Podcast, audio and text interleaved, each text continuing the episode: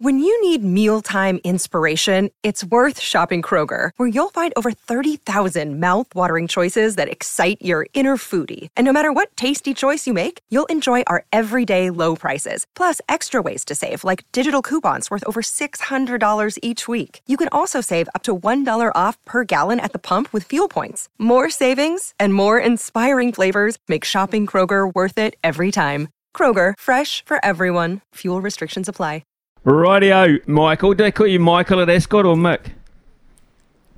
Uh, no, they, they don't know who I am, so they just ask. and I say Michael. So it's Michael for the week. We're, we're here on official duties, boys. And yeah, it starts uh, in about, well, 18 hours' time here. It's going to be a hell of a big day.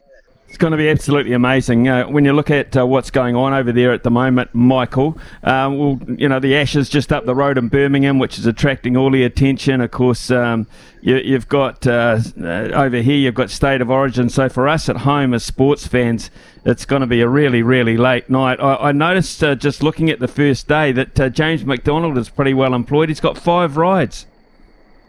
Yeah, look, he has, and, and it's such a huge deal for for people who are non-racing people, Smithy, trying to understand what that means, it literally would be like because horse racing is an international sport. You know, a, a New Zealand athlete going to the Olympics and being one of the stars of the show because Royal Ascot is the Olympics of horse racing. Everybody who's any good in the world is here. So to be one of the stars, to be someone sought after alongside Frankie Dettori and Ryan Moore would be like a New Zealander going to the Olympics, like Elisa Carrington, and being at that level where people knew who you were. It's a massively, massively big footprint. This young man from New Zealand, who's only 31 years old now, has on the world horse racing scene. So um, he's on one of the favourites for the biggest race of today, the tomorrow, the launch day for Royal Ascot, and he's on other good chances in the week, including the favourite for a million pound race on Saturday. Mm. To put that in perspective, no New Zealand jockey has ever been in that sort of position before. It's amazing, Mick. It really is. His kind of ascent to the, the world's best jockey, and you got a great piece in the Herald this morning around how weird that is for him. What are, what other Kiwi connections are there, if any?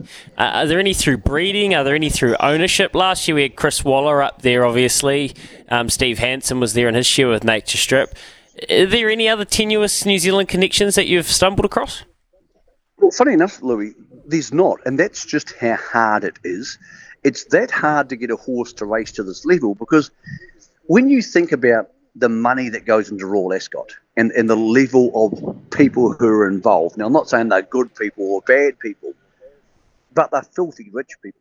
Now, you're competing against Sheikh Mohammed, who owns Emirates Airlines. You're competing against, you know, the Qatari sheikhs. They're the sort of people who are racing here this week. Obviously, King Charles has horses at Ascot, and, and you're talking Magners Breweries from Ireland. So what you do is to get a horse even good enough to compete at that level, is an incredibly rare thing to do.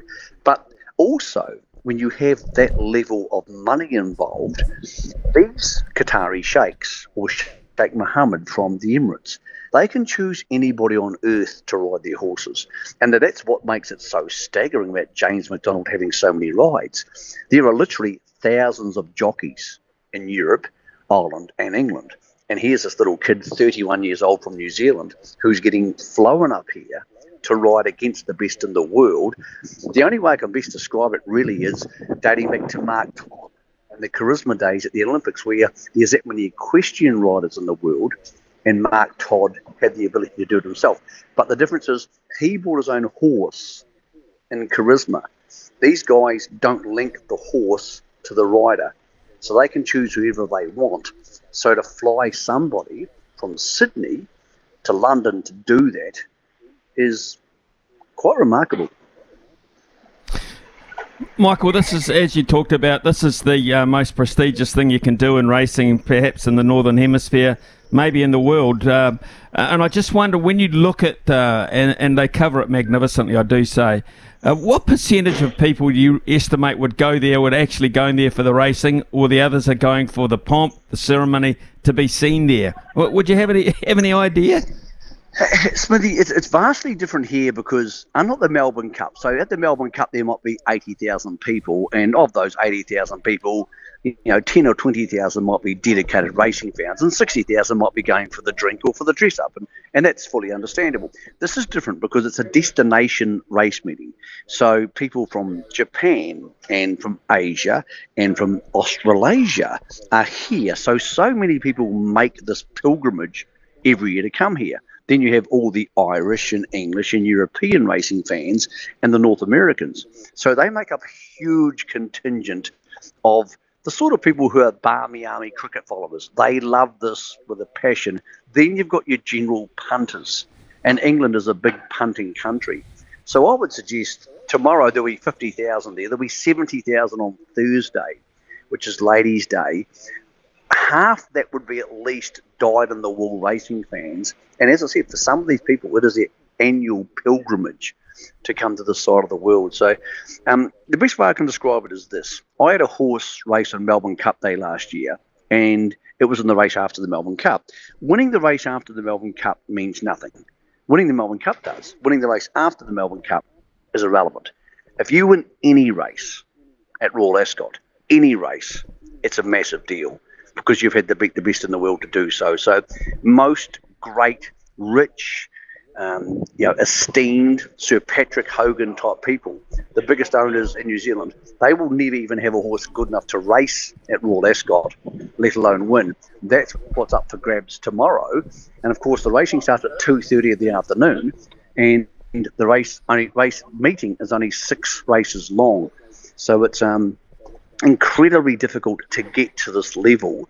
And we have only had one New Zealand bred horse get here in the last 10 years. When you consider how many horses we breed in New Zealand, to have one even get here gives you an indication of how high this mountain is to climb. Yeah, well put, Mick. And look, it smacks you in the eyes at 2.30 in the afternoon for you, or 1.30 a.m. for us. You've got Modern Games versus Inspiral. It's a Group 1, the first race meet, of, the first race of the meet. You've got the King's Stand Stakes. We've got Coolangatta, uh, Cannonball as well up there. Don't forget uh, Artorius later in the week. What is the horse that you suspect when it's all said and done this week is the big dog on campus? Is there a, I mean, I assume it's the uh, Prince of Wales. Is there a horse over that middle distance that will just assert itself and people are already thinking, oh, this might be the next greatest thing since? Ironically, the horse who might come out of the week, the most famous horse, is actually the horse in the first race of the card tomorrow. Modern Games, I think, is a very, very good horse. He's already won two Breeders' Cups in America. And I think he'll beat Inspiral tomorrow in the first race on the card. So it'll be the horse who comes out of the week embellished. Admittedly, Artorius could win on Saturday and do the same thing. And of course, there's always a chance of a freak performance. But after this Ascot in 2023, I don't think they'll be talking about a horse as much as a person. Frankie Dettori is the most successful jockey in Ascot history. He is leaving European and English racing to go base himself in California. He's saying he'll never turn up at Ascot again, but whether he does or not, this is still his swan song. This is his the World Cup coming up for Bodie Barrett. This is his last shot at this. And Frankie's a showman. He's the guy who's the most unique jockey in the world, not the most talented, the most unique. And somewhere on the stage, there is no doubt Frankie Dettori will do something freakish.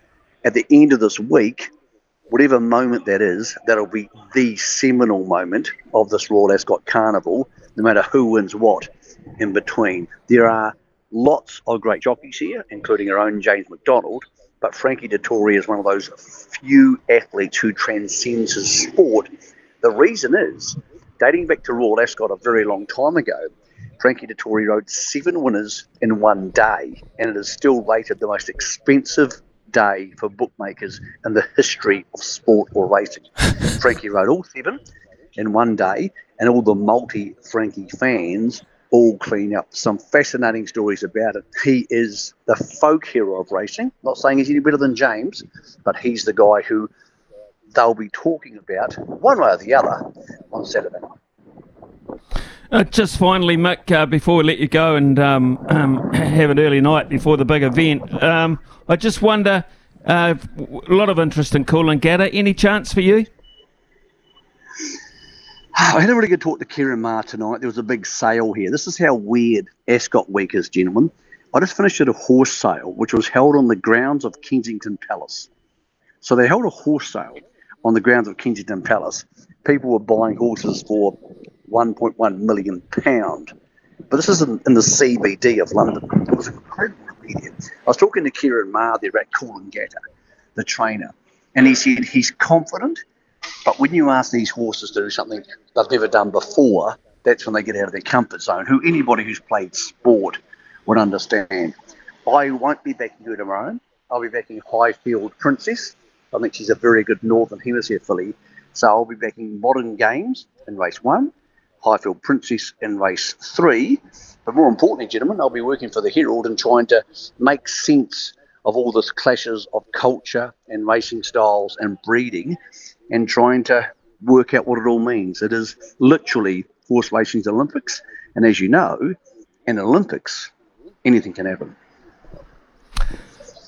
Well, um, Mick, you just have a terrific time over there. We know you will anyway, uh, regardless of the success of the punt. But um, thanks very much for taking a little bit of time to, to preview it for us. Um, I certainly uh, will be up throughout the night. I just love the way it's presented and I love everything about it. So, cheers, man. Uh, you're living my dream this year, so thank you very much. Now, boys, my apologies for, for, the noise surrounding us. We're in a very noisy environment here. As you said, London at the moment with Wimbledon around the corner, uh, the cricket on at the moment, all the palms in town for the racing. There's a very vibrant London. So for those suffering the cold back home, if you don't get a chance to watch the races overnight, we'll have a review for you in the Herald tomorrow morning. Good on you. Mike, uh, Michael Guerin there out of uh, London. Absolutely fantastic. Have a terrific time, Mick. very jealous, as we say.